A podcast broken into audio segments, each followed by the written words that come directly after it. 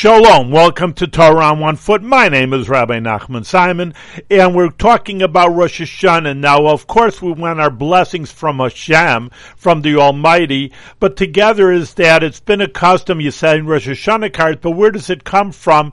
Is that you want to wish everybody to have a good and sweet year. Well, that's also that when Hashem says that I, or he sees that all the Jewish people are together, we say it in Shemon Esrei, Kulonu Kiyechad,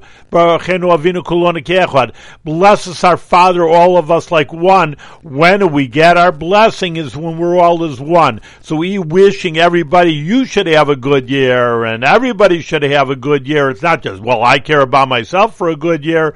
Then in turn, that will give us more blessings from Hashem when he sees that we're all together. And that's where the custom is. Number one, to bless everybody, have a good year. And even the idea of the Rosh Hashanah cards comes from that also.